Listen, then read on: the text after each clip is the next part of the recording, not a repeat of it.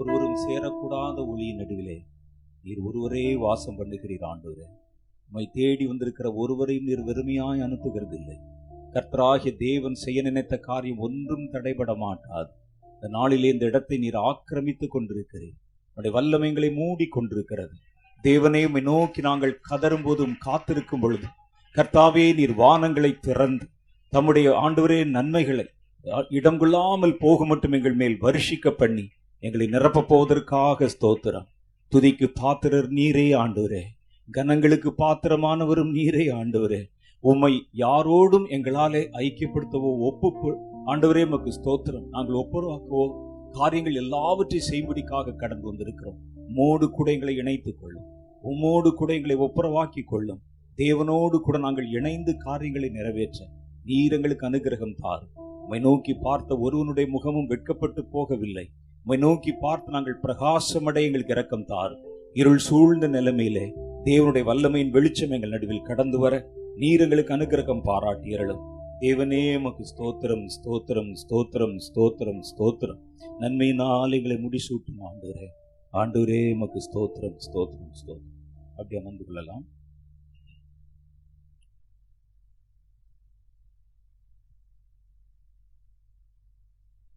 ஆண்டோராகிய இயேசுவின் நாமத்தில் யாவருக்கும் எங்களுடைய அன்பின் வாழ்த்துக்கள். இந்த மூன்றாவது மாதமும் உபவாச ஜெபத்திலே வந்து நாம் காத்திருக்கிறோம். ஒவ்வொரு மாதமும் தேவன் நமக்கு தந்திருக்கிற இந்த நல்ல உபவாச ஜெபத்திற்காக கர்த்தருக்கு நம்ம நன்றி செலுத்தணும். இது ஒரு ப்ராஃபட்டிக் ஃபாஸ்டிங் ப்ரேயர். இதில் முழுக்க முழுக்க தேவனுடைய தீர்க்க தரிசனங்கள், கர்த்தர் நமக்கு சொன்ன காரியங்களின் அடிப்படையிலே ஜெபம் பண்ணுவதற்காகத்தான் இந்த கூட்டத்தை வச்சிருக்கிறோம். மேலதிகமாக இந்த கூட்டத்தில் ரெண்டு நோக்கம் இருக்கிறது. ஒன்று, தேவன் நமக்கு பேசி சொன்ன காரியங்களுக்காக நம்ம ஜெபிக்கணும். அது ஃபாஸ்டிங் ப்ரேயர். ப்ரேயர்னால் மேக்சிமம் வந்து ப்ரேயர் தான் இருக்கும்.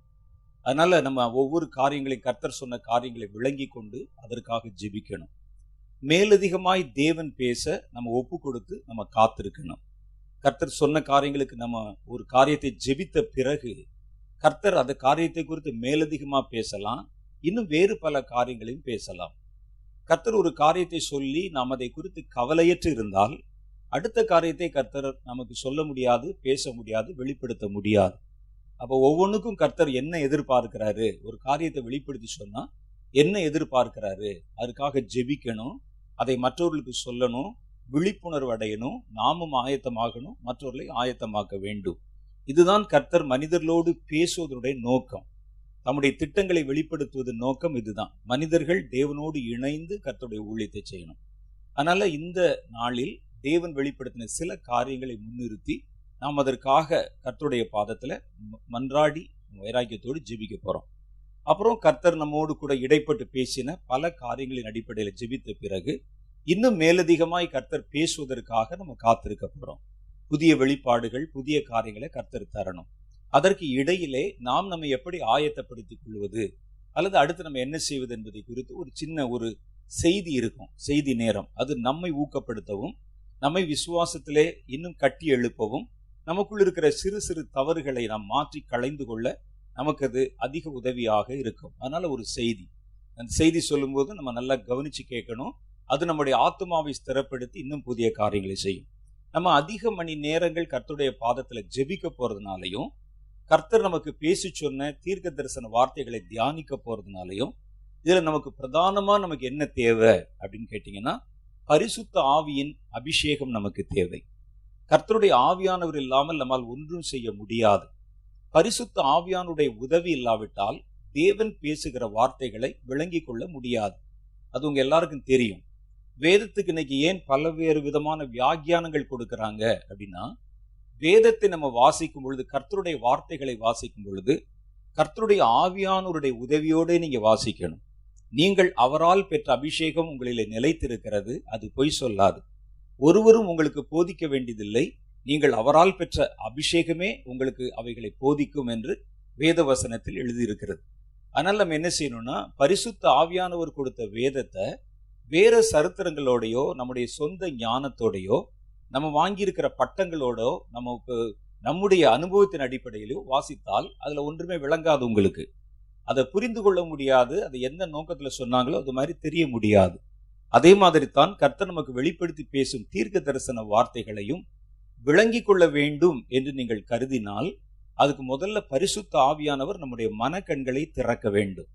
பரிசுத்த ஆவியானவர் நம்முடைய மனக்கண்ணை திறந்தாதான் கர்த்தருடைய வார்த்தைகளுடைய உள் கருத்தையும் பொருளையும் நம்மால் புரிந்து கொள்ள முடியும். கர்த்தர் பேசுகிற வார்த்தைகளுக்கும் மனிதர்கள் பேசுகிற வார்த்தைக்கும் என்ன வித்தியாசம் அப்படின்னு கேட்டீங்கன்னா, கர்த்தர் பேசுகிற வார்த்தையில ஆவியும் ஜீவனும் இருக்கும். மனுஷர் பேசுகிற வார்த்தையில் அது இருக்காது. ஒரு மனிதன் உண்மையான தீர்க்க தரிசனம் சொல்கிறானாங்கிறது எப்படி பார்க்கலான்னு சொன்னால், கர்த்தர் பேசுகிற வார்த்தை நமக்கு அடையாளம் தெரியும். கர்த்தர் பேசுகிற வார்த்தையில் ஆவியும் ஜீவனும் இருக்கும். வேத வசனத்தை வாசி பாருங்களேன், அந்த ஆவியும் ஜீவனும் இருக்கும். வேத வசனத்தை நம்மால் ஏன் விடாமல் படிக்க முடிகிறது? ஒரு மனிதன் வாழ்க்கை முழுவதும் ரட்சிக்கப்பட்ட காலத்திலிருந்து கடைசி வரைக்கும் படிக்கிறான். இது மாதிரி உலகத்தில் வேற எந்த புத்தகத்தை நம்ம திருப்பி திருப்பி வாசிப்பதில்லை. ஒரு புஸ்தத்தை ஒரு தடவை வாசிக்கலாம், ரெண்டு தடவை வாசிக்கலாம், நல்ல புஸ்தமாக இருந்தால் இன்னும் ஒரு முறை சேர்த்து வாசிக்கலாம். ஆனால் ஒரு மனிதன் ஒரு புஸ்தகத்தை வாழ்நாள் முழுவதும் வாசிக்க முடியுமானால் அது வேத புஸ்தகம் ஒன்றைத்தான் அப்படி வாசிக்க முடிகிறது. காரணம் என்னன்னு கேட்டால், அது கர்த்தர் தந்த வார்த்தை. ஒவ்வொரு நாள் நடக்கிற நம்முடைய நிகழ்வுகளோடு சம்பந்தப்பட்ட வார்த்தைகள் அந்த வேதத்தில் இருக்கிறது. தினசரி உங்களுக்கு வருகிற அனுபவம், உங்களுடைய வாழ்க்கையில் நீங்கள் சந்திக்கிற போராட்டம், உங்கள் வாழ்க்கையில நீங்கள் பார்க்கிற காரியங்கள் எல்லாவற்றுக்கும் விடை, ஆலோசனை, புத்தி, ஞானம் எல்லாம் அந்த வேத புஸ்தகத்தில் இருக்கு.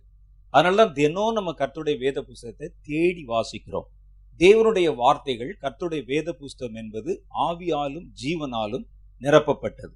அப்ப அந்த ஆவியிலும் ஜீவனிலும் இருக்கக்கூடிய வார்த்தைகளை ஆவியானுடைய உதவியோடு தான் உங்களால் விளங்கிக் கொள்ள முடியும். அதை உங்களுடைய புத்தியிலேயோ ஞானத்திலேயோ விளங்கிக் கொள்ள முடியாது.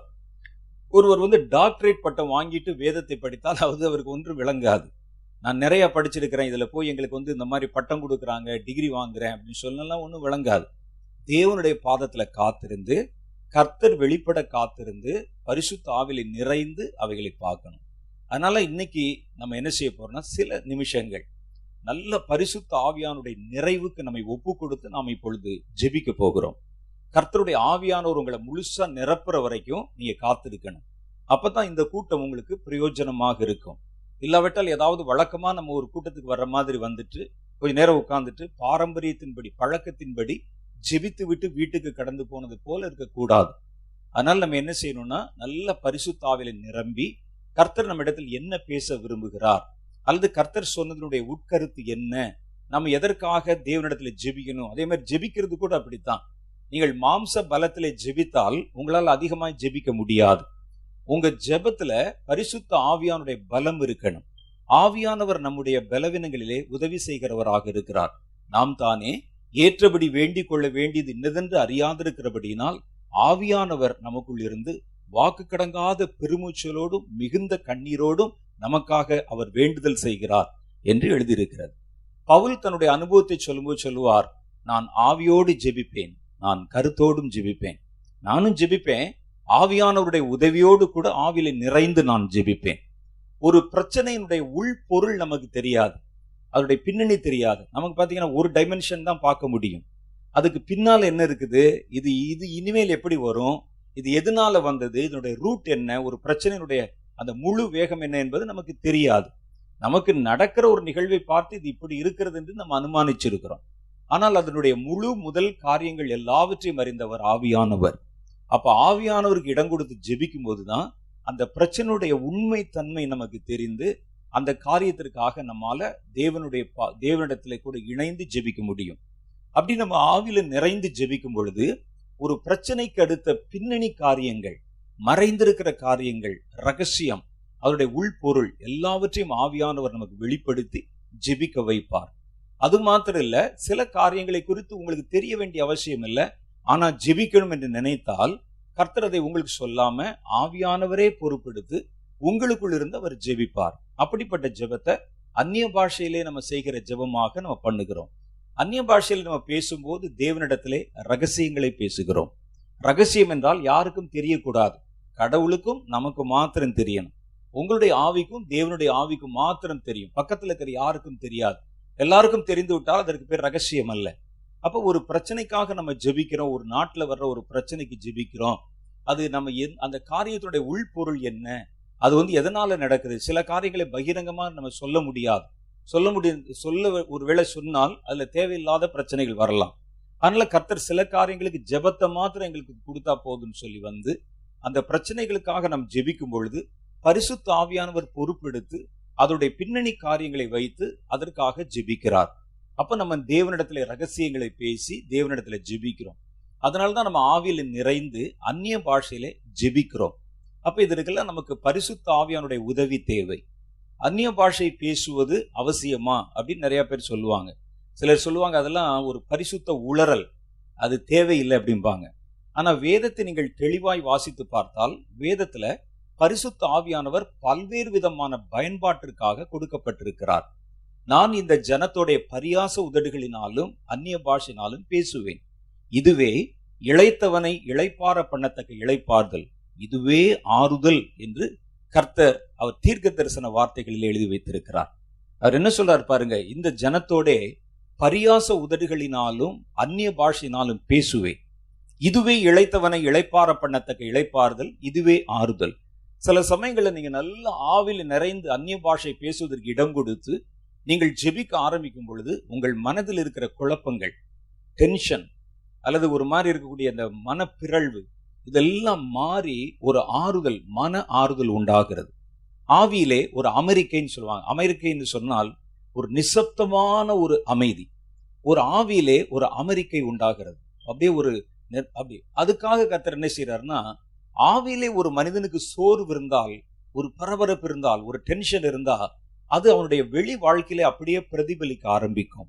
அப்ப இருதயம் அப்படி மனம் எப்பொழுதும் நடுநிலைமையிலே அமைதியான ஒரு சூழ்நிலையில் இருக்கணும். நாம் தேவன் பேசுவதை கேட்க வேண்டுமானால் நம்முடைய ஆவி ஒரு அமைதியான சூழ்நிலையில் இருக்கணும்.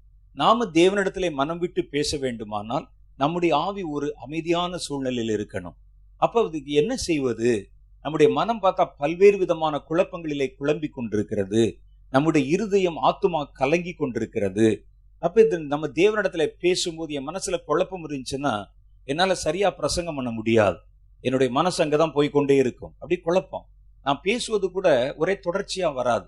நீங்க பாருங்க, சில நேரத்துல ரொம்ப குழப்பமா இருக்கிற நேரத்துல நீங்க யார்கிட்டையாவது போய் அதை சொல்ல நீங்கள் விரும்பினால், ஏதாவது பேச விரும்பினா கூட சொற்றொடர்கள் சரியான முறையிலே வராது. அப்ப நமக்கு அதை எப்படி பேசுறது, எப்படி எக்ஸ்பிரஸ் பண்றது, எப்படி சொல்றது? ஏன்னா மனசுக்குள்ள குழப்பம், மனசுக்குள்ள ஒரு தடுமாற்றம், ஒரு போராட்டம். அப்ப இதெல்லாம் முதல்ல மாற்றி ஒரு மனதில் ஒரு சமாதானமும் ஆறுதலும் வந்தால்தான் தேவன் பேசுவதை நாம கேட்க முடியும். நம்ம நிறைய பிரச்சனையில, போராட்டத்துல, குழப்பத்துல இருக்குன்னு வச்சுக்கோங்க. ஒருவேளை நம்ம இங்க இருந்து உட்கார்ந்து இருக்கிறோம், நமக்கு வேண்டிய ரொம்ப முக்கியமானவர், கணவனோ மனைவியோ பிள்ளைகளோ யாரோ ஒருவர் ஆஸ்பத்திரியில கொண்டு வந்து வச்சுட்டாங்க. திடீர்னு வந்த பிறகு நமக்கு ஒரு தகவல் வருகிறது, திடீர்னு போன இடத்துல ஒரு ஆக்சிடென்ட், ஆஸ்பத்திரியில வச்சிருக்கிறாங்க, உயிருக்கு போராடி கொண்டிருக்கிறார். உடனே நம்முடைய மனநிலை மாறிவிடும். அப்போ ஒரு குழப்பமான சூழ்நிலை.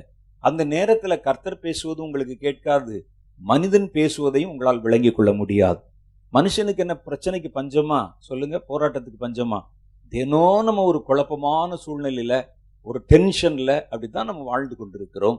நம்மை சுற்றிலும் நடக்கிற நிகழ்வுகள் நம்மை பரபரப்பூட்டி கொண்டே இருக்கின்றன. நம்மால நிம்மதியா இருக்க முடியல. அப்ப இந்த மாதிரி ஒரு சூழ்நிலையில் நம்ம ஜெபத்துக்கு போனா அங்கே கர்த்தர் என்ன பேசுகிறார் என்பதை நமக்கு முழுவதுமாக பெற்றுக்கொள்ள முடியாது. ரெண்டாவது, கர்த்தரிடத்துல நம்ம ஜெபிக்கும் போது கூட சரியான ஒரு காரியத்தை பாயிண்ட் பண்ணி நம்ம ஜெபிக்க முடியாது.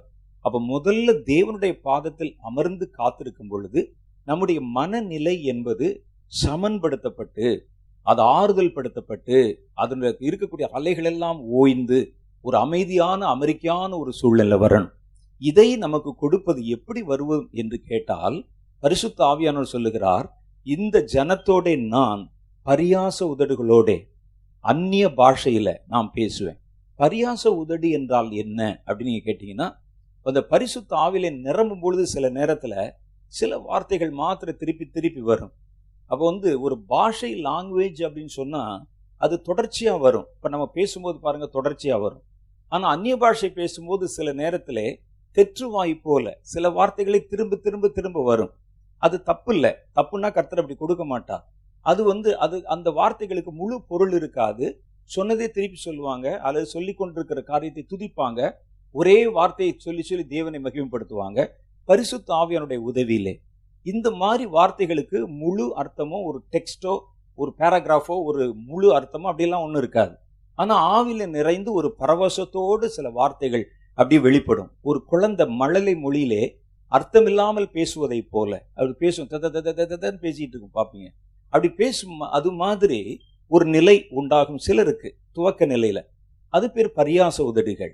அது மாதிரி வந்து அப்படி பேசுகிறோம். அந்நிய பாஷை நல்ல பாஷையில் பேசுகிறோம்.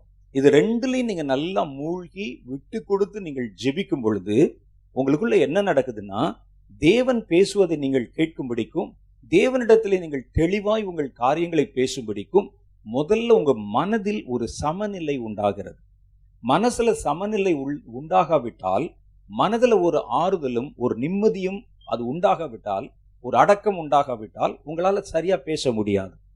அது வந்து வார்த்தைகள் தடுமாறும், சொற்றொடர்கள் வராது, சொல்கிறது நமக்கு கேட்காது, புரியாது. அப்போ முதல்ல ஜெபிக்க போகிறவனுக்கு முதல்ல என்ன தேவை? இந்த மாதிரி தேவனிடத்திலே இடைப்பட்டு கர்த்தரோடு இணைந்து ஜெபிக்க போகிறவர்களுக்கு மனம் சமநிலையில் இருக்கணும், மனம் ஆறுதல் அடைந்திருக்கணும். அது வந்து இளைப்பாறுதல் அடைந்த ஒரு சூழ்நிலையில் மன ரம்யமாக இருக்கணும். அப்போ தான் கர்த்தர் பேசுவது நமக்கு புரியும். அப்போ அதனால நம்ம என்ன செய்யறோம்னா, முதல்ல தேவனிடத்தில் ஆவியில நிறைந்து ஜெபிக்க விட்டு கொடுக்குறோம். நம்ம உங்களுக்கு அர்த்தம் புரியணும்னு அவசியம் இல்லை. ஏன் நம்மால் தொடர்ச்சியாக அந்நிய பாஷை பேச முடியலைன்னா, நம்ம பேசுகிற பாஷைக்கு நமக்கு சில சமயங்களில் அர்த்தம் தெரிவதில்லை. அர்த்தம் தெரியாமல் பேசிகிட்டு இருக்கும்போது உங்களால் ரொம்ப நேரம் பேச முடியலை, அப்படி நிறுத்தி விடுகிறீர்கள். ஆனால் நிச்சயமாக தேவன் கொடுக்கிற எதற்கும் அர்த்தம் இல்லாமல் இருக்காது. உங்களுக்கு புரியலை என்பதற்காக அந்த வார்த்தை வீணானது அல்ல. அது தேவனுக்கும் உங்களுடைய ஆவிக்கும் இடையில புரியும். நீங்கள் என்ன கொடுக்குறீங்கன்னா, கொஞ்சம் நேரம் கொடுத்து அவைகள் பேசுவதற்கு இடம் கொடுக்கிறீர்கள். யாராவது ரெண்டு பேரும் பேசிக்கிறேன்னு சொல்கிறாங்க, நம்ம என்ன செய்கிறோம், அந்த இடத்த விட்டு எழுந்து போய் விடுகிறோம், அல்லது நாம் அமைதியாக இருந்து விடுகிறோம். நம்ம குறுக்க பேசுகிறோம். அப்போ சொல்கிறாங்க, நாங்கள் ரெண்டு பேரும் கொஞ்சம் பேசிக்கிறோங்க அப்படின்னு சொல்கிறோம். சொன்ன உடனே நீங்கள் என்ன செய்கிறீங்க, ஒன்று அமைதியாகிறீங்க, அல்லது அந்த இடத்தை விட்டு எழுந்து போய் விடுகிறீர்கள். அதே போல தான் ஆவியானவர் சொல்கிறாரு, நான் ஆவி இடத்துல உங்ககிட்ட இருக்கிற ஆவிகிட்ட சில விஷயம் பேசணும். அது இப்போ உன்னுடைய சரீரத்துக்கு புரிய வேண்டிய அவசியம் இல்லை, உன்னுடைய மூளைக்கு புரிய வேண்டிய அவசியம் இல்லை.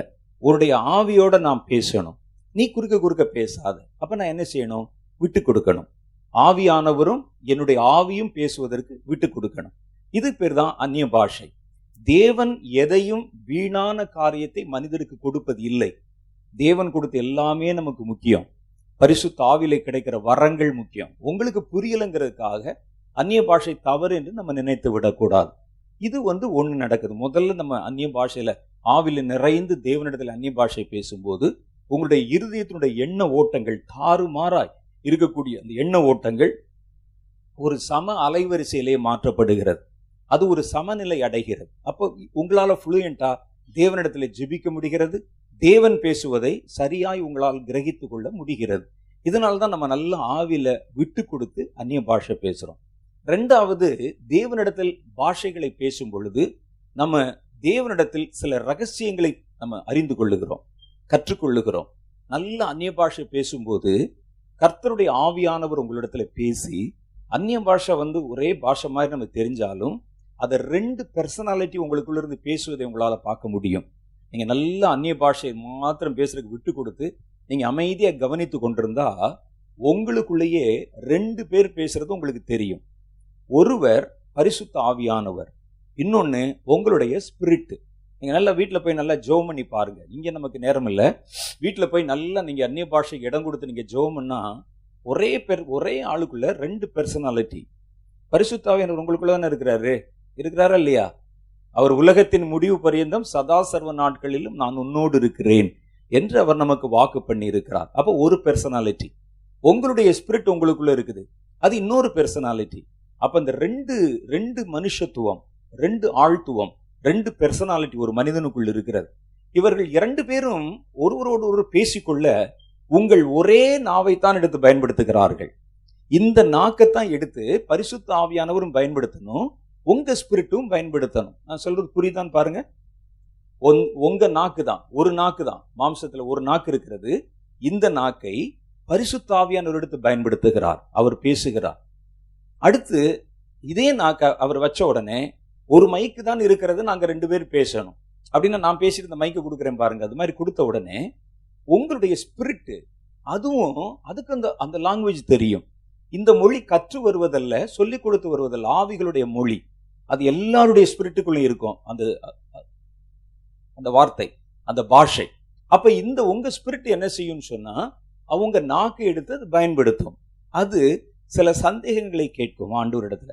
உங்களுக்கு புரியாது, இந்த மூளை ரெண்டும் புரியாதனால கொட்டை கொட்டை விழித்து பார்த்து கொண்டே இருக்கும். என்னடா நடக்குதுங்க, என்னமோ ஒரு ஒன்று பேசுது, எனக்கு அதுக்கு அர்த்தம் புரியல. அதுக்கு புரியக்கூடாதுங்கிறதுக்கு தான் அவங்க அந்நிய பாஷையில பேசுறாங்க. பக்கத்தில் இருக்கவங்களுக்கு மாத்திரம் இல்லை, உனக்கும் இப்போ புரியக்கூடாது, புரிய வேண்டிய நேரத்தில் அது புரியும். அப்போ உங்களுடைய ஸ்பிரிட் வந்து ஆவியானோடத்துல பேசுகிறது. அது தனக்குள்ளே நிறைய சந்தேகம் இருக்கும், சில காரியங்களை குறித்த விவரணங்கள் தெரிய வேண்டி இருக்கும், சில ரகசியங்கள் தேவை இருக்கும். இதெல்லாம் அது அவர்கிட்ட கேட்கும். அப்போ உடனே பரிசுத்த ஆவியானவர் அந்த ஆவிக்கு கற்பிப்பார், ஆவிக்கு போதிப்பார். பரிசுத்த ஆவியானவர் மனிதர்களுக்கு போதித்தது மாதிரி ஆவிகளுக்கு போதித்தார். அவர் மரித்த பின்பு இந்த 3 நாள் காவலில் இருந்த ஆவிகளுக்கு போய் போதித்தாராம். வசனத்தில் இருக்குல்ல, அது மாதிரி காவலில் இருக்கிற ஆவிக்கு மாத்திரம் இல்லை, உனக்குள்ள இருக்கிற ஆவிக்கும் அவர் போதிப்பார். அப்போ அவர் வந்து சொல்லுவார் என்ன மாதிரி. அப்போ உங்களுக்குள்ள இருக்கிற ஸ்பிரிட்டு அவர் பேசின சில ரகசியங்களை, சந்தேகங்களுக்கு உண்டான விடையை வாங்கி வைத்து கொள்ளும். உள்ள வாங்கி வச்சுக்கிட்டு உங்களுக்கு எந்த நேரம் தேவையோ, உங்களுக்கு எப்போ தேவையோ, அப்போ உங்களுக்குள்ள இருக்கிற இந்த ஸ்பிரிட்டு அந்த ரகசியத்தை உங்கள் மூளைக்கு பாஸ் பண்ணும்.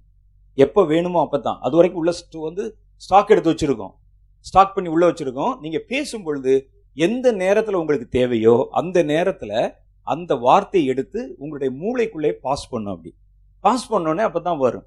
நீங்கள் நல்லா பிரசங்கம் பண்ணுகிற ஒரு இடத்துல எல்லாம் கேட்டு பார்த்தீங்கன்னா சொல்லுவாங்க, சில வசனத்தை அவர்கள் கவனிச்சிருக்கவும் மாட்டாங்க, நினைச்சிருக்கவும் மாட்டாங்க, அதை வந்து குறிப்பெடுத்து கொண்டும் வந்திருக்க மாட்டாங்க.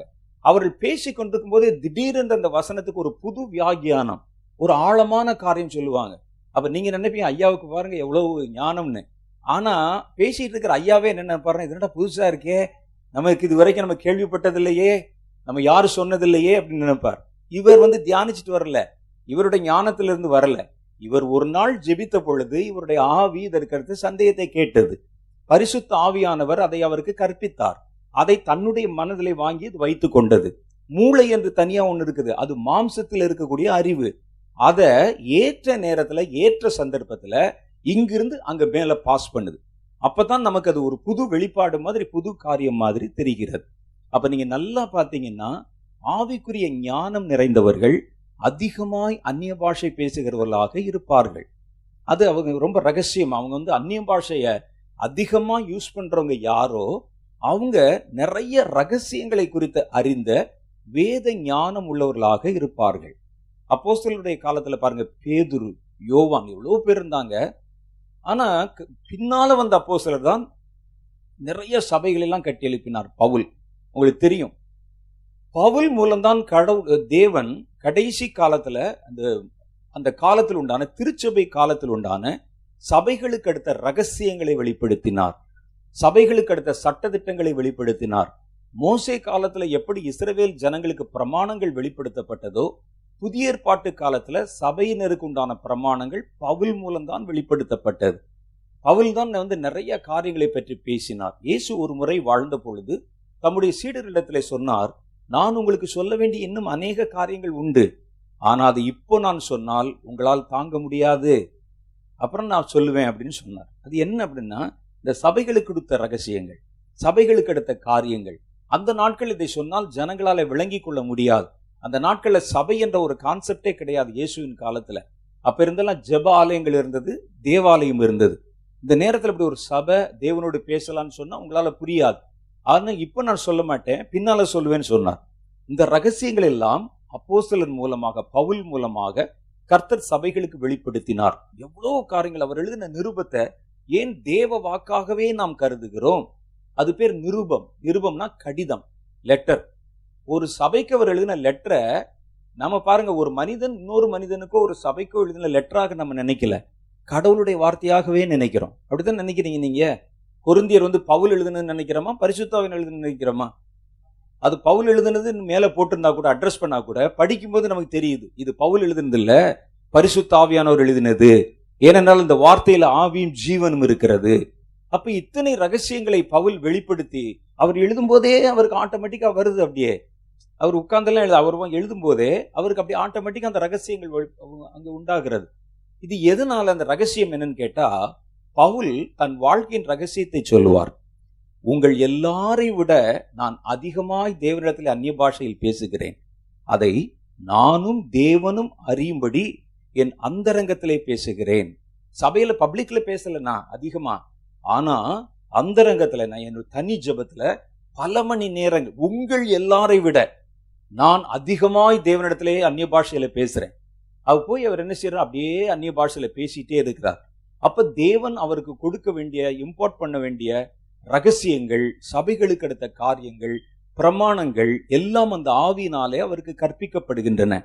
அது அவருக்கு அப்புறம் அவர் எழுத துவங்கும் பொழுது இந்த ஆவி அவருடைய மனசுக்குள்ள, அவருடைய மூளைக்குள்ள இந்த வார்த்தைகளை அப்படியே உள்ள பாஸ் பண்ணி அதை கைகளின் வழியாக எழுதுகிறார் அவர். இதுதான் ரகசியம். அதனால நீங்க நல்லா பாத்தீங்கன்னா ஆவிக்குரிய ரகசியங்களை வெளிப்படுத்தி பேசுகிறவர்கள், ஆவில நிறைய காரியங்களை தெரிந்து கொள்ளுகிறவர்கள், நல்ல ஞானமாய் வேதத்தை பகுத்து போதிக்கிறவர்கள், கர்த்தருடைய காரியங்களை தெளிவாய் தெரிந்து கொள்ளுகிற எல்லாரும் பாத்தீங்கன்னா அவங்க பல மணி நேரம் ஆவிலே நிறைந்து ஜெபிக்கிற பழக்கத்தை கொண்டிருப்பார்கள். இதுக்குதான் ஆவில நிறைஞ்சவும் பண்றது, ஆவில நிறைஞ்சு நம்ம காத்திருக்கிறது, அந்நிய பாஷை பேசுறது, பரிசுத்த ஆவியானவருக்கு நம்ம இடம் கொடுப்பது. அப்ப வேதம் சொல்லுகிறது, என்னால் அல்லாமல் உங்களால் ஒன்றும் செய்ய முடியாது.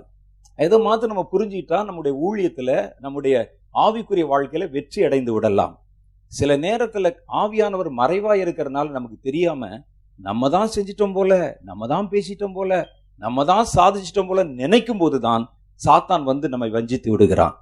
எந்த சூழ்நிலையிலும் நமக்கு ஒண்ணு தெரியணும், அற்ப பிரயோஜனம் உள்ள மனிதர்கள் நாம், நம்முடைய கடமையை மாத்திரம் செய்கிறோம், காரியத்தை நிறைவேற்றினது கர்த்தர் அப்படிங்கிறது மாத்திரம் நம்ம உள்ள தெரிஞ்சிருக்கணும்.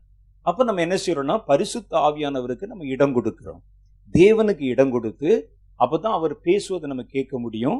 முதல்ல நம்ம இப்ப ஆண்டவரிடத்துல நல்ல அபிஷேகத்துல நிறைந்து நாம் ஜெபிக்கும் பொழுது முதல் காரியம் உங்களுக்குள்ள என்ன நடக்குதுன்னா, உங்களுடைய இருதயத்துல நீங்க பல போராட்டத்தின் நடுவில் வந்திருப்பீங்க, பல இடத்துல இருந்து வந்திருப்பீங்க, உங்களுடைய வாழ்க்கையில பல பர்சனலா பல காரியங்கள் இருக்கும், போராட்டம் இருக்கும். ஏன் ஒருவேளை வரும்போது பஸ்ல கூட சண்டை போட்டு வந்திருப்பீங்க, கண்டக்டர் டிக்கெட் சில்லற சரியா தரலன்னு சொன்னோடனே ஒரு சின்ன ஒரு உரசல், ஒரு மோதல்ல கூட வந்திருப்பீங்க. எது ஒண்ணுமே ஒரு சின்ன உறுத்தலா இருந்தா கூட அது நம்முடைய ஆவியை பாதிக்கும், அப்படித்தானே? ஒரு சின்ன மண்ணு துண்டு, ஒரு சின்ன துகள் கண்ணில் விழுந்தா கூட முழுசா கண்ணை கசக்கிட்டே உட்காந்துருப்போம். அப்படி அப்ப நம்முடைய கவனம் முழுவதும் அந்த கண்ணிலே தான் போயிட்டே இருக்கும், ஐயோ தூசி விழுந்துருச்சே, இது எடுத்து போடணுமே அப்படின்னு. அது மாதிரி நம்ம வாழ்க்கையில சின்ன சின்ன பிரச்சனைகள், போராட்டங்களோடு நம்ம அப்படியே உட்காந்துருப்போம். நாங்க இங்க உட்காந்து அப்படியே வளவளன்னு நாங்க பேசிட்டு இருப்போம். ஆழமான காரியங்கள் சொல்லும், கர்த்தர் இறங்கி வருவார், காரியங்களை செய்வார், உங்களுக்கு ஒண்ணுமே புரியாது, எங்கேயோ கண்ணை கட்டி காட்டில் விட்ட மாதிரி இருக்கும். அப்போ முதல்ல இந்த தூசியெல்லாம் நம்ம எடுத்து போட போகிறோம். முதல்ல நீங்கள் ஆவியில் நிறைந்து ஜெபிக்கும் பொழுது கர்த்தர் உங்களுடைய இருதயத்திலே ஒரு மன ரம்மியத்தை தருகிறார். அதில் இருக்கிற அந்த வேவரிங்ஸ், அதில் இருக்கக்கூடிய குழப்பங்கள், அதில் இருக்கிற போராட்டம், டென்ஷன், இது எல்லாத்தையும் கர்த்தர் மாற்றி ஒரு ஆறுதல் தருகிறார். பரியாச உதடுகளினாலும் அந்நிய பாஷையினாலும் இந்த ஜனத்தோடு நான் பேசுவேன், இதுவே இளைத்தவனை இளைப்பார பண்ணத்தக்க இளைப்பாறுதல், இதுவே ஆறுதல் என்று அவர் சொல்லியிருக்கிறார். அப்ப நல்ல ஆவில நிறையும் போது நீங்க நல்ல அந்நிய பாஷையில பேசணும். ரெண்டாவது, நீங்கள் தேவனிடத்தில் பேசும்போது தேவன் இந்த நாளில் உங்களுக்கு வெளிப்படுத்துகிற காரியங்களை கிரகித்துக் கொள்ளத்தக்கதாக உங்களுடைய மனசை கர்த்தர் ஆயத்தப்படுத்துவார். அப்பதான் கர்த்தர் பேசுற வார்த்தை, சொல்லப்பட்ட தீர்க்க தரிசனம், கர்த்தர் உங்களிடத்துல இடைப்படும் போது அவர் உங்களுக்கு சொல்ல விரும்புவதை உங்களால தெளிவாக கிரகித்துக் கொள்ள முடியும். மூணாவது, நீங்கள் ஜெபம் பண்ணுவதற்கு வேண்டிய பலன் அதிலே உண்டாகிறது. நீங்க ஆவில நிறைந்து ஜெபம் பண்ணும் போதுதான் அந்த ஜெபம் பரலோகத்துக்குள்ளே எடுத்து செல்லப்படுகிறது. ஜெபம் நம்ம யாருக்காக பண்ணுகிறோம், எதற்காக பண்ணுகிறோம் என்பதெல்லாம் உங்களுக்கு தெரியும். நீங்க பண்ற ஜெபம் பரலோகத்திலே ஒரு ஜெப தூப கலசம் என்று இருக்கிறது. நீங்க வேதத்துல படிச்சிருப்பீங்க. அந்த தூப கலசத்துல பரிசுத்தவான்களுடைய ஜெபம் அங்கே உள்ளே போய் விழும். அப்ப நம்ம பண்ற ஜெபம் எப்பவுமே, நம்ம பண்ற ஜெபம் பரலோகத்துக்குள்ளே போகணும். அது தூப கலசத்துக்குள்ளே போகணும்னா அது ஆவியிலே சாரமேற்றப்பட்டதாக இருக்கணும். அப்பதான் அந்த இடத்துல போய் செட் ஆகும், அந்த இடத்துல போய் அது. நீங்க வெறும் மாம்சத்துல பண்ற ஜெபம் கூரை கூட தாண்டாது, அது மேல போகாது. அப்ப ஆவியில நிறைந்து ஆவியானவரால் சாரமேற்றப்பட்ட ஜெபத்தை நம்ம செய்யணும். ஆவியில நிறைந்து ஜெபிக்கும் போது பாத்தீங்கன்னா உங்களுக்கு அறியாத ஒரு காரியத்துல கூட நீங்கள் மனபாரத்தோடு உங்களால ஜெபிக்க முடியும். நம்ம இப்போ சொல்கிறோம் அமெரிக்காவில் ஒரு பெரிய பிரச்சனை வருது, ஒரு போராட்டம் வருது, அல்லது வந்து சீரியாவில் வந்து குழந்தைகள் கொல்லப்படுகிறாருன்னு சொல்லி நீங்கள் ஜோமன் ஆரம்பிக்கும் போது சாதாரணமாக ஆரம்பிப்பீங்க. திடீர்னு உங்களுக்கு கட்டுப்படுத்த முடியாமல் அழுக வரும். சிரியாவில் இருக்கிற பிள்ளைகளை நீங்கள் பார்த்ததில்ல, சிரியா தேசம் எங்கே இருக்குன்னு கூட தெரியாது, அங்கே என்ன நடக்கிறது என்பது கூட நீங்கள் பார்க்கல. ஆனால் உங்களுக்கு அந்த பாரம் வருகிறது, ஏதோ நம்ம வீட்டு சொந்த பிள்ளைகளை கொலை பண்ணால் எப்படி இருக்குமோ அந்த மாதிரி ஒரு பாரம் வருது. நீங்கள் பார்க்காத, கேட்டறியாத, அல்லது உங்களுக்கு சம்பந்தம் இல்லாத ஒரு காரியத்துக்கு நீங்கள் ஜெபம் பண்ணும்போது ஒரு பாரம் உண்டாகிறது.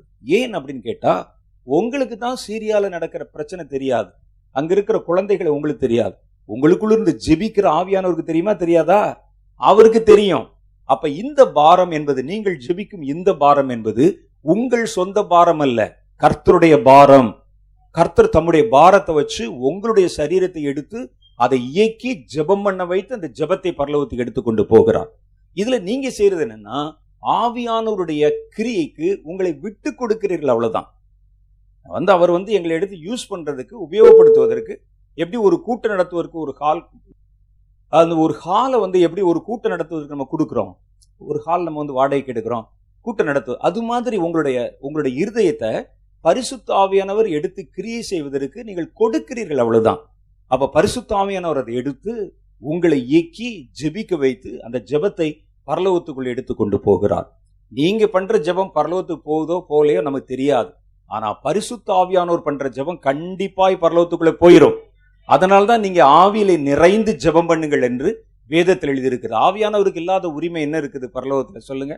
அதனால ஆவியானவர் உங்களை முழுமையாய் ஆளுமை செய்து ஜெபிக்க ஒப்பு கொடுக்கணும். அதே மாதிரி ஆவியானவர் பேசுகிற காரியங்களை விளங்கி கொள்ள வேண்டுமானால் நீங்கள் அந்த ஆவியில் அப்படியே மூடப்பட்டு ஆவியிலே சாரமேற்றப்பட்டவர்களாக இருக்கணும். அப்பதான் இப்ப நாம் பேசும்போது, அல்லது ஒரு வொர்ஷிப் நடத்தும் போது, அல்லது தேவனுடைய ஊழியக்காரர்கள் பேசும்போது, கர்த்தர் எந்த நேரத்தில் வேணாலும் பேசலாம். அவர் பேசுவதை நீங்கள் கிரகித்துக் கொள்வதற்கு, புரிந்து கொள்வதற்கு பரிசுத்த ஆவி நிறைவு உங்களுக்குள்ளே இருக்கணும். பரிசுத்த ஆவி அப்படியே உங்க மேல அப்படி அசைவாடிட்டே இருந்தா தான் கர்த்தர் பேசும்போது இது கர்த்தருடைய வார்த்தை, இதில் ஆவியும் ஜீவனும் இருக்கிறது, இதில் தேவன் என்ன சொல்ல வருகிறார், இதனுடைய அர்த்தம் என்ன என்பதை நம்மால் விளங்கி கொள்ள முடியும். இல்லாத பட்சத்தில் ஏதோ பேசுனாங்க, செய்தி நல்லா இருந்தது, கூட்டம் நல்லா இருந்ததுன்னு சொல்லும் ஒழிய அதனுடைய முழுமையை நம்ம தெரிந்து கொள்ள முடியாது. இன்ன காரணங்களினால முதல்ல நமக்கு என்ன தேவைன்னா அபிஷேகம் தேவை. கர்த்தருடைய அபிஷேகம் ஏற்கனவே நமக்குள் இருக்கிறது, ஆனால் அந்த அபிஷேகத்தை அனல் மூட்டி எழுப்ப வேண்டும் என்று வேதவசனத்தில் சொல்லுகிறது. நான் உங்கள் மேல் என் கைகளை வைத்த பொழுது நீங்கள் கர்த்தருடைய கிருபையினால் பெற்றுக்கொண்ட தேவ வரங்களை அனல் மூட்டி எழுப்புவதற்கு நான் உங்களை நினைப்பூட்டுகிறேன் என்று பவுல் சொல்றார். அப்ப நமக்குள்ள இருக்கிற அபிஷேகம், நமக்குள்ள இருக்கிற ஆவி பல்வேறு விதமான சூழ்நிலைகளிலே பயன்படுத்த முடியாம நம்ம அப்படியே கொஞ்சம் அப்படியே ஓரம் கட்டி வச்சிருவோம். இப்ப என்ன சொல்றாருன்னா, நீங்க அதை அனல் மூட்டி எழுப்பணும். மறுபடியும் நீங்கள் கூடி வரும் பொழுதெல்லாம், உங்கள் தனி ஜெபத்துல ஜெபிக்கும் போதெல்லாம், ஒரு குழு ஜெபத்தில் ஜெபிக்கும் பொழுதெல்லாம், ஒரு கூட்டத்தில் வரும் பொழுதெல்லாம், கர்த்தரிடத்தில் நீங்கள் இடைப்பட நேரிடும் பொழுதெல்லாம் நீங்கள் பெற்றுக்கொண்ட அபிஷேகத்தை முதல்ல அனல் மூட்டி எழுப்புங்கள், அனல் மூட்டி எழுப்புங்க. அப்புறம் அதுக்கப்புறம் தான் கர்த்தர் பேசுவதை உங்களால் விளங்கி கொள்ள முடியும். பரிசுத்த ஆவியானவர் நமக்குள்ளதான் இருக்கிறார், ஆனால் அதை நீங்கள் எடுத்து உபயோகப்படுத்தணும். அப்ப இப்ப நம்ம என்ன செய்ய போறோம்னா, கொஞ்ச நேரம் நல்ல அபிஷேகத்திலே நிறைந்து நம்மை தகுதிப்படுத்தி கொண்டு ஜெபிக்க போகிறோம். அந்நிய பாஷை பேச நேரிடும் பொழுது நீங்க நல்ல அந்நிய பாஷை பேசுங்க. பக்கத்துல அக்கம் பக்கத்தெல்லாம் பார்க்காதீங்க. கொஞ்ச நேரம் நான் சொல்ற வரைக்கும் நல்லா அந்நிய பாஷையில பேசுங்க. அது உங்களுடைய மனதிற்கு ஒரு ஆறுதலை தரும். நீங்கள் பல்வேறு விதமான சூழ்நிலையிலிருந்து வந்திருப்பீங்க. குடும்பத்தில் பிரச்சனை இருக்கலாம், கடன் தொல்லை இருக்கலாம், பரீட்சை வருது என்ற பயம் இருக்கலாம், இன்னும் எத்தனையோ விதமான விஷயங்கள் உங்களுடைய மனம் அலசடிப்பட்டு கொண்டிருக்கலாம். பரிசுத்த ஆவியானவர் உங்களுடைய இருதயத்தில் இறங்க இறங்க இறங்க உங்கள் இருதயத்துக்கு ஒரு ஆறுதலை கொடுத்து அதனுடைய அலைவரிசையை முதல்ல சமன்படுத்தி விடுகிறார். அதுக்கப்புறம் தான் நீங்கள் கர்த்தரிடத்தில் போய் பேசவோ, கர்த்தருடைய பிரசன்னத்தில் நிற்கவோ, தேவனிடத்தில் கனெக்ட் ஆகவோ முடியும் உங்களால். அதனால முதல்ல நல்ல ஆவியானவருக்கு இடம் கொடுங்க. நீங்கள் பெற்றுக்கொண்ட அபிஷேகத்தை அனல் மூட்டி எழுப்புங்கள். இந்த நேரத்தில் அக்கம் பக்கத்தில் எதையும் பார்க்காதீங்க. ஒரு மாதிரி நான் ஜெபிக்கும் போது தள்ளுதுன்னா பரவாயில்ல, விழுந்துருங்க. என்ன என்ன என்ன குடிமொழிக்கு போக போகுது, நம்ம இடம், நம்ம ஹாலு. நீங்கள் நல்லா ஜெபம் பண்ணுங்க. கர்த்தர் உங்களோட கூட பேசட்டும். கர்த்தர் உங்களை இன்னும் நல்லா வந்து ஷார்பன் பண்ணட்டும். அப்போ கர்த்தர் பேசுகிற வார்த்தைகளை கிரகித்து கொள்வதற்கு நமக்கு வழி உண்டாகும். அப்புறம் நம்ம பண்ணுற ஜெபத்தில் ஒரு பலம் இருக்கும். அப்போ நம்ம பண்ணுற ஜெபத்தில் நீங்கள் அறியாத ஒரு தேவ பாரம் அதில் வெளிப்படும். நீங்கள் அறியாத காரியங்களுக்கு ஜெபிக்கும் போது கூட பரிசுத்த ஆவியானவர் முதல்ல அதை வந்து அப்படியே டேக் ஓவர் பண்ணிக்கொண்டு அவர் உங்களுக்குள்ள இருந்து அவர் ஜெபம் பண்ண ஆரம்பிப்பதை நீங்கள் அறிய முடியும். கர்த்தர் பேசின தீர்க்க தரிசனங்கள், சொல்லப்படுகிற தேவ வசனம், வார்த்தைகள், செய்திகள் வரும் பொழுது அதில் இருக்கிற ஆவியின் ஜீவனை நீங்கள் கண்டுபிடித்து அதை உங்களுடைய அபிஷேகமானது உங்களுக்கு அதை கற்பித்து கொடுக்க ஆரம்பிக்கும். அப்பத்தான் இந்த கூட்டம் நமக்கு பிரயோஜனமா இருக்கும். என்ன சொல்லுகிறீர்கள்? நம்ம எல்லாம் இப்போ வந்து எந்திரிச்சு நின்று ஜெபம் பண்ண போகிறோம். கொஞ்சம் நிமிஷம் அக்கம் பக்கத்துலாம் எதுவும் பார்க்கக்கூடாது. நல்ல ஆவியானவருக்கு விட்டு கொடுத்து நீங்கள் ஜெபம் பண்ணணும். ஆவியினுடைய வல்லமைக்கும் அபிஷேக தைலத்திற்கும் நீங்கள் உங்களுடைய தலையை கொடுக்கணும். ஒருவேளை நமக்கு செய்த ஏதாவது சின்ன சின்ன தவறுகள் ஆவியானவரே உங்களுக்கு சுட்டி காண்பிப்பார். நீங்கள் கேட்குறீங்க, ஆண்டவரே என்னை நிரப்புங்கன்னு சொல்லும்போது ஒரு நல்ல உங்கள் மனசில் உனக்குள்ளே நீ வந்து இத்தனாம் தேதி இப்படி ஒரு பொய் சொன்ன, இந்த மாதிரி ஒரு யாரை பற்றி நீ பேசிட்ட, அதை இப்போவே நீ அறிக்கை செய், நான் அவனை நிரப்புறேன் அப்படின்னு ஆவியானவரே உங்கள் மனசோட பேசுவார். நீங்கள் அதை கரெக்ட் பண்ணி பாருங்களேன், உடனே இந்த அபிஷேகம் மடமடன்னு இறங்க ஆரம்பிச்சிடும். பைப் லைனில் தண்ணி வரலன்னா சின்ன ஒரு கல் அடைச்சிருக்கும். அந்த கல் அப்படி குத்தி விட்டோன்னு பார்த்தீங்கன்னா சடசடன்னு வந்து தண்ணி வந்துடும். அது மாதிரி என்ன செய்ய போகிறோன்னா, சின்ன சின்ன தடைகள் இருந்தால் நான் சொல்கிறது இல்லை, ஆவியானவர் உங்களுக்கு சொல்லுவார். அல்லேலூயா. நீங்கள் நீங்கள் அவரால் பெற்ற அபிஷேகம் மெய்யானதாக இருக்கிறது. எத்தனை பேர் நம்புறீங்க? அதுவே உங்களுக்கு எல்லாவற்றை குறித்து கற்பிக்கிறது. பரிசுத்த ஆவியானவரை நோக்கி நம்ம பார்ப்போம். ஆவியானவர் நம் நடுவிலே கிரியை செய்வதற்கு, உங்களோடு கூட அவர் இடைப்படுவதற்கு, இந்த நாள் கூட்டம் முழுவதும் உங்களுக்கு பிரயோஜனமாக்கி தருவதற்கு, உங்களை ஆவியிலே ஜெபிக்க வைப்பதற்கு, ஆவியிலே கற்றுக்கொள்ள வைப்பதற்கு, ஆவியிலே பலமடைய வைப்பதற்கு, ஆவியிலே போராட வைப்பதற்கு, ஆவியிலே புரிந்து கொள்ள வைப்பதற்கு, எல்லா காரியங்களையும் செய்ய பரிசுத்த ஆவியானவர் வேணும். முதல்ல பரிசுத்த ஆவியிலே உண்டாக்குற ஆறுதல் உங்களுடைய உள்ளத்துக்குள்ளே வரணும். உங்களுடைய அலைவரிசை நேர் செய்யப்பட வேண்டும். கர்த்தருடைய சத்தத்தை உங்களால் நீங்கள் கிரகித்துக் கொள்ள முடிய வேண்டும். அதற்காகவே பரிசுத்த ஆவியானவர் உங்கள் நடுவிலே வந்திருக்கிறார். தேவனை நோக்கி பாருங்க. கர்த்தாவே நீர் எங்கள் நடுவிலே கிரியை செய்யும். கர்த்தாவே எங்கள் நடுவிலே இறங்கி வாரும். தேவனுடைய வல்லமைக்கு நான் என்னை ஒப்பு கொடுக்கிறேன். கர்த்தாவே எங்களோடு கூட நீர் பேசும். தேவன் செய்ய நினைத்த காரியம் எது ஒன்றும் எனக்குள்ளே தடைபடக்கூடாது. தேவனே எங்கள் நடுவிலே உம்முடைய வல்லமை நீர் வெளிப்படுத்தி அருளும். உம்முடைய வரங்களை எனக்கு வெளிப்படுத்தி அருளும். உம்மால் நான் பெற்றுக்கொண்ட அபிஷேகத்தை எனக்குள்ளே உறுதிப்படுத்தி அருளும். அபிஷேக தைலத்தினால் என்னை நிரப்பி அருளும். அபிஷேக கொம்பினால் என் தலையை மூடும். தேவனே நான் உம்முடைய வல்லமை வர காத்திருக்கிறேன். கர்த்தருடைய அபிஷேகம் வர காத்திருக்கிறேன். ஒரு நாள் நான் உம்மிடத்தில் வந்த பொழுது, உம்மை நான் என் சொந்த இரட்சகராய் ஏற்றுக்கொண்ட பொழுது, உம்முடைய கைகளிலே நீரனை பிடித்து கொண்ட பொழுது எனக்குள்ளே ஒரு அபிஷேகத்தை ஊற்றினீரே. ஊற்றினது மாத்திரமல்ல, உலகத்தின் முடிவு பரியந்த உனக்குள் தான் நான் இருப்பேன் என்று வாக்கு கொடுத்தீரே. அந்த அபிஷேகத்தை நான் இப்பொழுது அனல் மூட்டி எழுப்ப போகிறேன். அந்த அபிஷேகத்தை நான் விசுவாசிக்கிறேன். அந்த அபிஷேகத்தை நான் நம்புகிறேன். அந்த அபிஷேகத்தை நான் பயன்படுத்த விரும்புகிறேன். அந்த அபிஷேகத்தினால் எனக்குள்ளே ஆறுதலை தாரும். அந்த அபிஷேகத்தினால் நான் ரகசியங்களை கற்றுக்கொள்ள உதவி தாரும். அந்த அபிஷேகம் இப்பொழுது எனக்குள் அனல் பற்றி எரிவதாக, பரிசுத்த வல்லமை என்மேல் இறங்கி வருவதாக, எனக்குள்ள இருக்கிற அபிஷேகத்தை அது உயிரூட்டுவதாக, உலர்ந்த எலும்புகள் உயிர் பெற்றதை போல இப்பொழுது என்னுடைய ஊழியம் உயிர் பெறுவதாக, என்னுடைய மனம் உயிர் பெறுவதாக, என்னுடைய அபிஷேகம் உயிர் பெறுவதாக. கர்த்தருடைய கரத்திலே அவைகளை ஒப்பு கொடுக்கிறேன். வல்லமை வருகிறது, வல்லமை வருகிறது, என்னை தொடுகிறது, என்னை நிரப்புகிறது. எங்கள் தேவன் இங்குதான் இருக்கிறேன். உலகத்தின் முடிவு பரியந்தம் சதா சர்வ நாட்களிலும் எங்களோடு இருக்கிறேன். 2 பேர் 3 பேர் என் நாமத்தினால் எங்கே கூடி வந்தாலும் அங்கே அவர்கள் நடுவில் இருப்பேன் என்று வாக்கு பண்ணின தேவன் இப்பொழுது எங்கள் நடுவில் இருக்கிறேன். எனக்குள்ளே நீர் கொடுத்த அபிஷேகம் ஒளிந்து போகவில்லை, அது நின்று போகவில்லை, அது பற்றி கொள்ளுகிறது, அது பற்றி கொள்ளுகிறது, அது பற்றி கொள்ளுகிறது. எனக்குள் இருக்கிற அபிஷேகத்தை, எனக்குள் இருக்கிற வரங்களை நான் இப்பொழுது எடுத்து வைக்கிறேன். மேலிருந்து இறங்கி வருகிற தேவனுடைய அக்கினி அதன் மேல் இறங்கின உடனே ஆண்டவர் இது குபீரென்று பற்றி கொள்ளுகிறது. Thank you Lord, thank you Lord. இறங்கட்டும் அந்த வல்லமை, இறங்கட்டும் அந்த அபிஷேகம். நான் பேசின பாஷைகள், நான் பேசின வார்த்தைகள், என்னை பயன்படுத்தின காரியங்கள் கர்த்தருடைய வல்லமையினால் இப்பொழுது என் சரீரத்தை நிரப்புகிறது, என் இருதயத்தை நிரப்புகிறது, என் மனதை நிரப்புகிறது. வல்லமை வருகிறது, உன்மேல் வருகிறது. வாலிப தம்பி உன்மேல் வருகிறது, வாலிப மகளே உன்மேல் வருகிறது. கர்த்தர் உன்னை தொடுகிறார். குழந்தைகள் மேல் வருகிறது, சிறு பிள்ளைகள் மேல் வருகிறது, ஊழியர்கள் மேல் வருகிறது, விரும்பி கேட்கிற எவர் மேலும் வருகிறது. நிரப்பப்படுங்க, நிரப்பப்படுங்க, நிரப்புங்க, நிரப்புங்க. என் பாத்திரம் நிரம்பி வழியும்படிக்காக.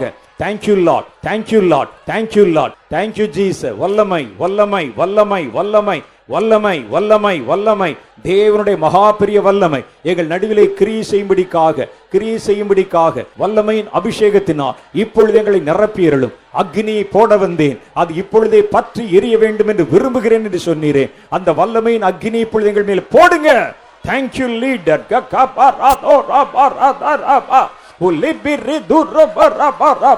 அல்ல விடுதலையா ஜபமன், விடுதலையா ஜபமன், விடுதலையா ஜபமன், விடுதலையா ஜபமன்.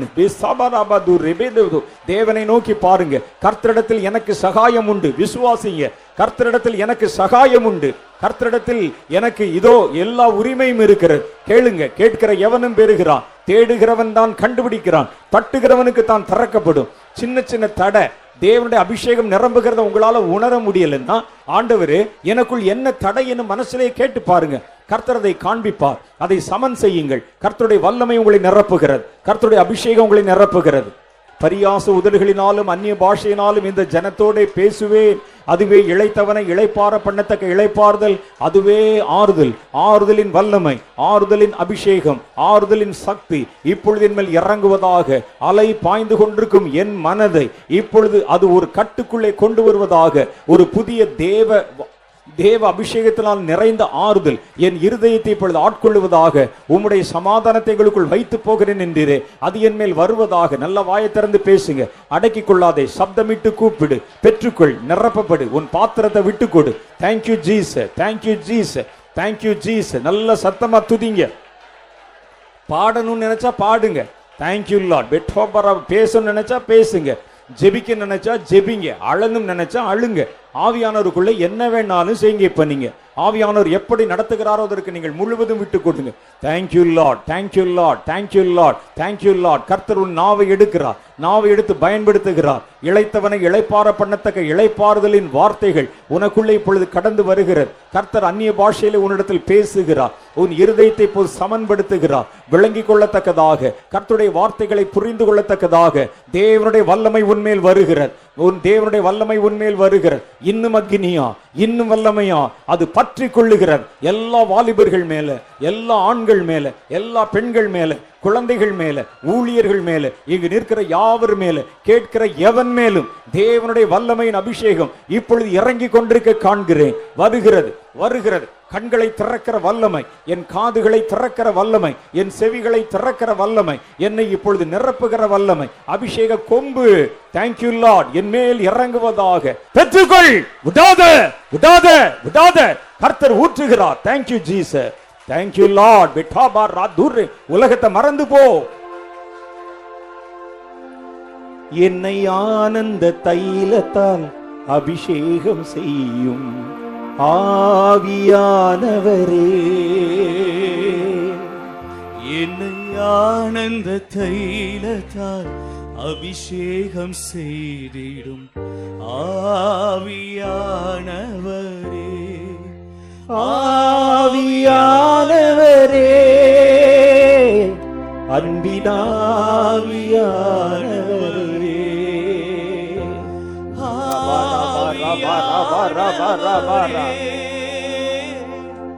அன்பினாவியானவர், அசைவாடும் ஆவியேமையின் ஆவியே, இடமசைய எங்கள் உள்ளம் நிரம்ப இறங்கி வாருமே. இந்த இடமசைய பேசுங்க, எங்கள் உள்ளம் நிரம்ப.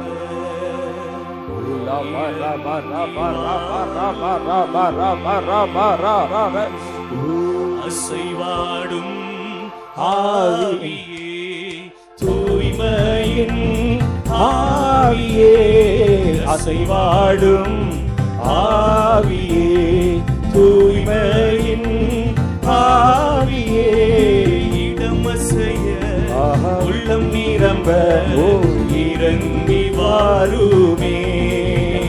எங்கள் இடமசைய இப்போ உள்ளம் நிரம்ப. ஆமென். இறங்கி வருகிறது அந்த வல்லமை. இன்னும் நிரப்பப்படட்டும். இடமசைய ஆமென். உள்ளம் நிரம்ப இப்போ இறங்கி வாருமே. இந்த இடமசைய உள்ளம் நிரம்ப இறங்கி வாருமே. தேற்றிடுமே உள்ளங்களை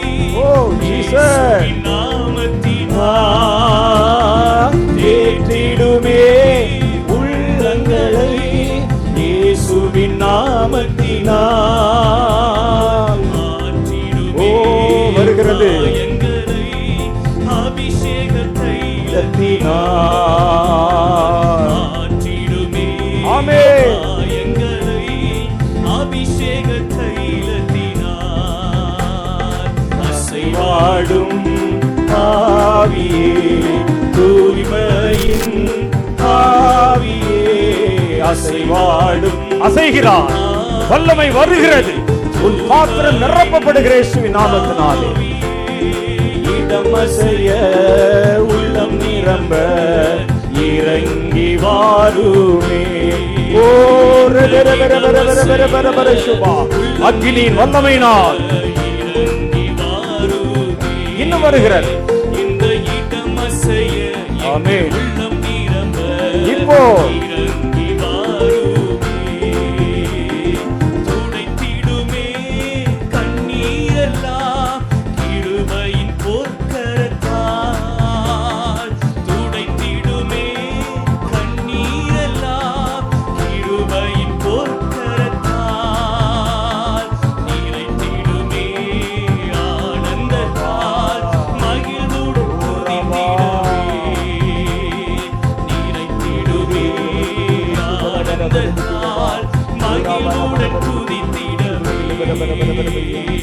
அசைவாடும் ஆவியே தூய்மையின் ஆவியே அசைவாடும் ஆவியே தூய்மையின்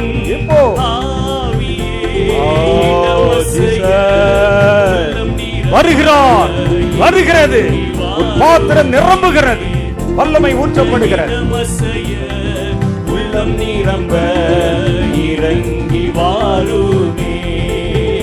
இந்த இடமசைய இறங்கி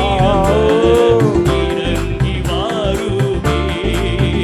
இந்த இடமசைய எங்கள் உள்ளம் நிரம்ப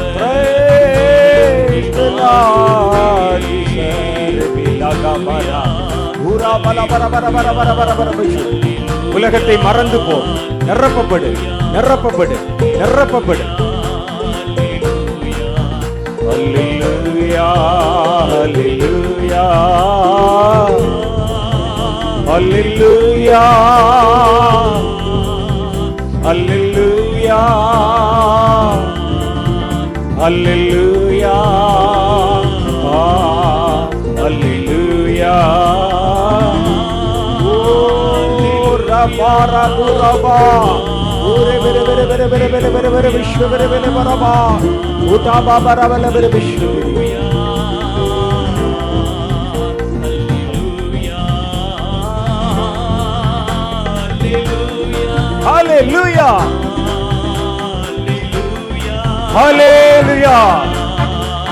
அக்கினி வருகிறது.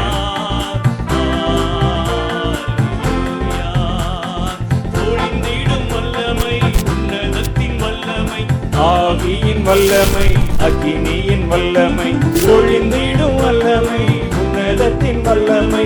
ஆவியின் வல்லமை அக்கினியின் வல்லமை பொழிந்திடும் வல்லமை உன்னதத்தின் வல்லமை பொழிந்திடும் வல்லமை உன்னதத்தின் வல்லமை ஆவியின் வல்லமை இன்னும் வல்லமையாய் இறங்கட்டும் அந்த அபிஷேகம்.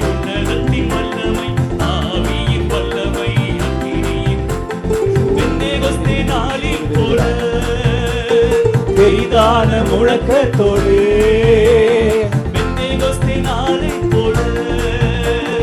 பெரிதான முழக்கத்தோடு வல்லமையாக இறங்கி மரங்களினாலே நிரப்பும். இப்போ வல்லமையாக இறங்கி மரங்களினாலே நிரப்பும். ஒளிந்திடும் வல்லமை உன்னதத்தின் வல்லமை ஆவியின் வல்லமை அக்கினியின் வல்லமை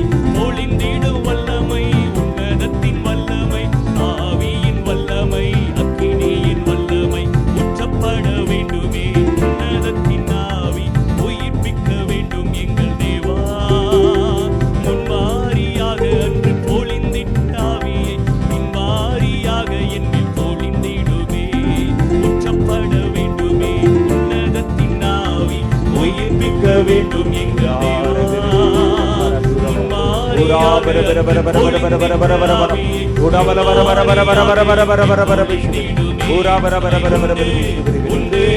அற்புத வல்லமை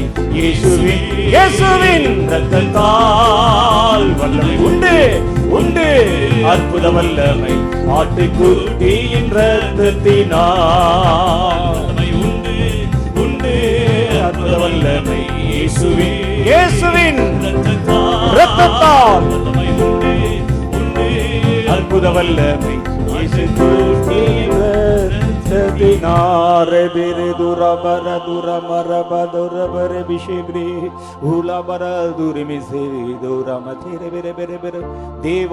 தொடுதலை உணர்கிறீர்கள். கர்த்தர் உங்கள் சமீபத்திலே கடந்து வருகிறதை உணர்கிறீர்கள். யாரோ உங்களை தொடுவதை போல சிலரால உணர முடிகிறது. உங்க நடு தலையில ஒரு விரல் படுவதை சிலரால உணர முடிகிறது. உங்க கூட்டத்தின் நடுவில் யாரோ உங்களை கடந்து போனதை போல உங்களுக்கு தெரிகிறது. ஒரு வஸ்திர தொங்கலுடைய உரசல் உங்களை தொடுகிறது. சிலருடைய தலையின் மேல அக்னிமயமான நாவுகள் வந்து இறங்கி உங்களுடைய நாவை இப்பொழுது அது அக்னி அனல் மூட்டி உங்களோடு கூட கர்த்தருடைய வாயின் வார்த்தைகளை பேச வைக்கிறது. விட்டு கொடுங்க, விட்டு கொடுங்க. வருதந்த வல்லமை, வருதந்த வல்லமை, வருதந்த வல்லமை, வருதந்த வல்லமை. நீதான், நீதான், நீதான். தாகமுள்ளவன் மேல் கர்த்தர் ஜீவ தண்ணீரை ஊற்றுகிறார். Thank you Lord, thank you Lord. பரிசுத்தம் உள்ளவன் அதை உணர்கிறார். தேங்க்யூ. உங்கள் இருதயத்தை ஆயத்தப்படுத்திக்கிட்டவங்களுக்கு கர்த்தர் வர்றது யாருக்கு தெரியாம இல்ல, தெரியுது. அவர் பிரசன்னத்தை உணர முடியுது. பாவம் இருந்தால் தான் அதை உணர முடியாது. Thank you Lord. கர்த்தர் என்னை தொடுகிறார், கர்த்தர் என்னை நிரப்புகிறார். தேங்க்யூ. பேசுங்க, பேசுங்க. உங்களை யாரு கட்டுப்படுத்த மாட்டாங்க. பேசுங்க.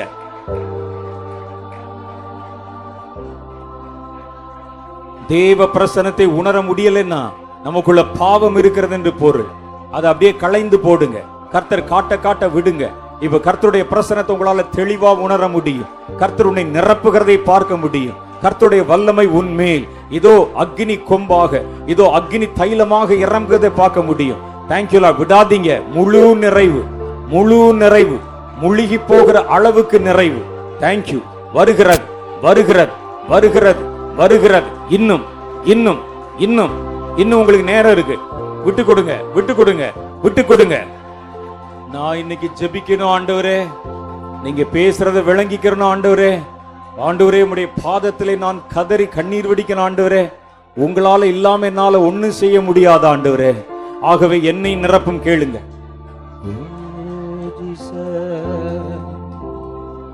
சில சமயங்களிலே நாம் இந்த இடத்தில் கூடி வந்த பொழுது கர்த்தர் நமக்கு வித்தியாசமான பாஷை வரத்தை கொடுத்தாரே, அதெல்லாம் நினைவுக்கு கொண்டு வாங்க. அதை தட்டி எழுப்புங்க. பயன்படுத்துங்க, பயன்படுத்துங்க. நீங்க பயன்படுத்துற நேரம் இது. யாரும் சும்மா இருக்காதீங்க. இந்த நாள் முழுவதும் நம்ம எல்லாம் கர்த்தருக்கு ஊழியம் செய்யணும், ஜெபிக்கணும், கர்த்தர் சொல்றதை கேட்கணும், புரிந்து கொள்ளணும், புறப்பட்டு போகணும். அந்த பலம் நமக்கு வேணும். இந்த கூடாரத்திலே கர்த்தர் தன்னுடைய செட்டையை நீட்டி உன்னை தன்னுடைய செட்டையின் மறைவுகளை மூடிக்கொள்ளுகிறார். அந்த கதகதப்பு உன் மேல இறங்குகிறது. அந்த வல்லமை உன்னை சூழுகிறது. அந்த அபிஷேகம் உன்னை நிரப்புகிறது. Thank you Lord. தேவனே, உம்முடைய கரத்து நிழலிலே என்னை ஒப்புக் கொடுக்கிறேன். தேவனே, உம்முடைய வல்லமை என்னை மூடுவதற்கு என்னை ஒப்புக் கொடுக்கிறேன். கர்த்தருடைய பிரசன்னம் என்னை ஆளுமை செய்வதற்கு ஒப்புக் கொடுக்கிறேன்.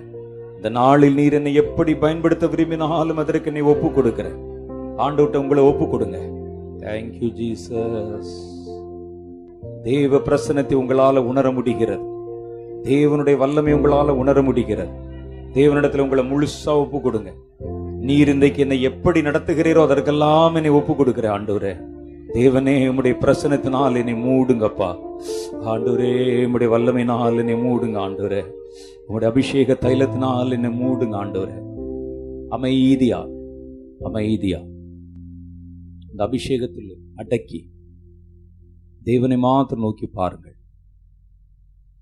உங்களுக்கு என்ன தோன்றுகிறது என்று பாருங்கள். அவர் மெல்லி அமர்ந்த சத்தத்தில் உங்கள் இருதயத்தின் அடி ஆழத்தில் என்ன சொல்லுகிறார் என்பதை கேளுங்க. அது சத்தத்தில் வரலாம், ஒரு தரிசனத்தில் வரலாம், உள்ளத்தின் ஆழத்தில் ஒரு ஆணித்தரமான எண்ணம் போல வரலாம். கர்த்தர் பேசுகிறார். யாரோ ஒருவருடைய மனதிலே கர்த்தர் பேசுகிறார். இனி நீ அமர்ந்திருக்க வேண்டாம், நீ எழும்புகிற வேளை வந்தது, புறப்படு, மேலுக்கிற தூசியை உதறிடு, முதல்ல தூசியை உதறிட்டு புறப்படு. கர்த்தர் யார்கிட்டயோ பேசுகிறாரு. இனி நீ அமர்ந்திருக்க வேண்டாம், ஆனால் உன்னுடைய வஸ்திரத்தில் தூசி இருக்குது, அதை உதறிட்டு புறப்படு, நீ இது ஓட வேண்டிய பருவம். யார்கிட்டயோ கர்த்தர் பேசுகிறார். Thank you Jesus. Release them as to the powers. ஒவ்வொருவருக்கும் ஒரு செய்தி, ஒவ்வொருவருக்கும் ஒரு செய்தி. நீங்கள் கேட்டால் கர்த்தர் உங்களிடத்தில் பேசுகிறார்.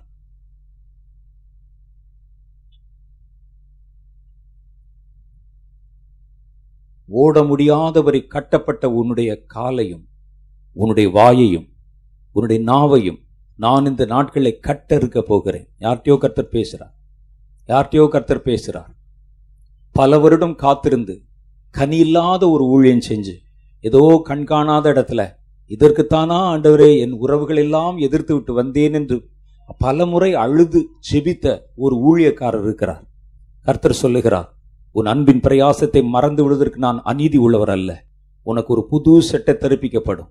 எழும்புவ, புறப்படுவ, ஓடுவ, ஜனங்களை கொள்ளை பொருளாய் தரப்போகிறேன் என்று கர்த்தர் சொல்லுகிறார். யார்கிட்டயோ கர்த்தர் பேசுகிறார். உன்னுடைய அந்த காத்திருத்தலுக்கு ஒரு முடிவு வரப்போகிறது. கர்த்தர் பேசுகிறார். ஒவ்வொருவருக்கும் ஒரு செய்தி இருக்குது.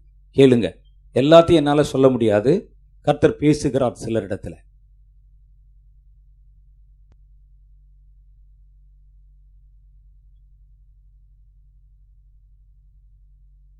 என் ஜனங்களுடைய காதுகள் கேட்க நான் உன்னிடத்தில் சொல்லுகிற வார்த்தைகளை உறக்க சொல்லி அநேக இடங்களுக்கு நடுவிலே கடந்து போய் ஜனங்களை விழிப்புணர்வு கொள்ள செய்ய நான் உன்னை தேர்ந்தெடுத்திருக்கிறேன் என்று கர்த்தர் உங்களுடைய இருதயத்தில் ஒரு எண்ணத்தை தருகிறார். ஆனால் நீங்கள், நான் வயதானவனாய் ஆகிவிட்டேன், நான் ஒரு இடத்துல இருந்து ஜெபித்தாலே எனக்கு போதும்னு நீங்கள் நினைக்கிறீங்க. ஆனால் கர்த்தர் சொல்லுகிறார், இல்லை, உன்னுடைய அறையை கட்டிக்கொள், நீ செய்ய வேண்டிய பிரயாணத்தின் தூரம் அதிகம். யார்கிட்டயோ கர்த்தர் பேசுகிறார். Thank you Jesus, thank you leader, thank you Lord, thank you. ஒவ்வொருவருக்கும் பர்சனலாக ஏதோ ஒரு காரியம் சொல்ல வேண்டியிருக்கு. இருக்கிற எல்லாருக்கும் இல்லை, தேவனை உண்மையாய் தேடுகிற அநேகர் இடத்துல அவர் பேசுகிறார். கேளுங்க, நல்லா கேளுங்க. ஒன்று சத்தத்தில் கேட்கும், அல்லது உங்கள் உள்ளத்திலிருந்து வருகிற ஒரு பலத்த எண்ணம், ஒரு பலமான எண்ணத்தின் மூலம் அது வெளிப்படும், அல்லது தரிசனம் வரும். எப்படியோ கர்த்தர் பேசுகிறார். Thank you, thank you, thank you. ஒரு காலத்தில் ஓடி ஜெபித்து சோர்ந்து போய் வெறுமனே ஒரு அனலும் இல்லாத குளிரும் இல்லாத வாழ்க்கை வாழ்ந்து, ஐயோ வாலிப மகளை, கர்த்தர் உங்ககிட்ட பேசுகிறார்.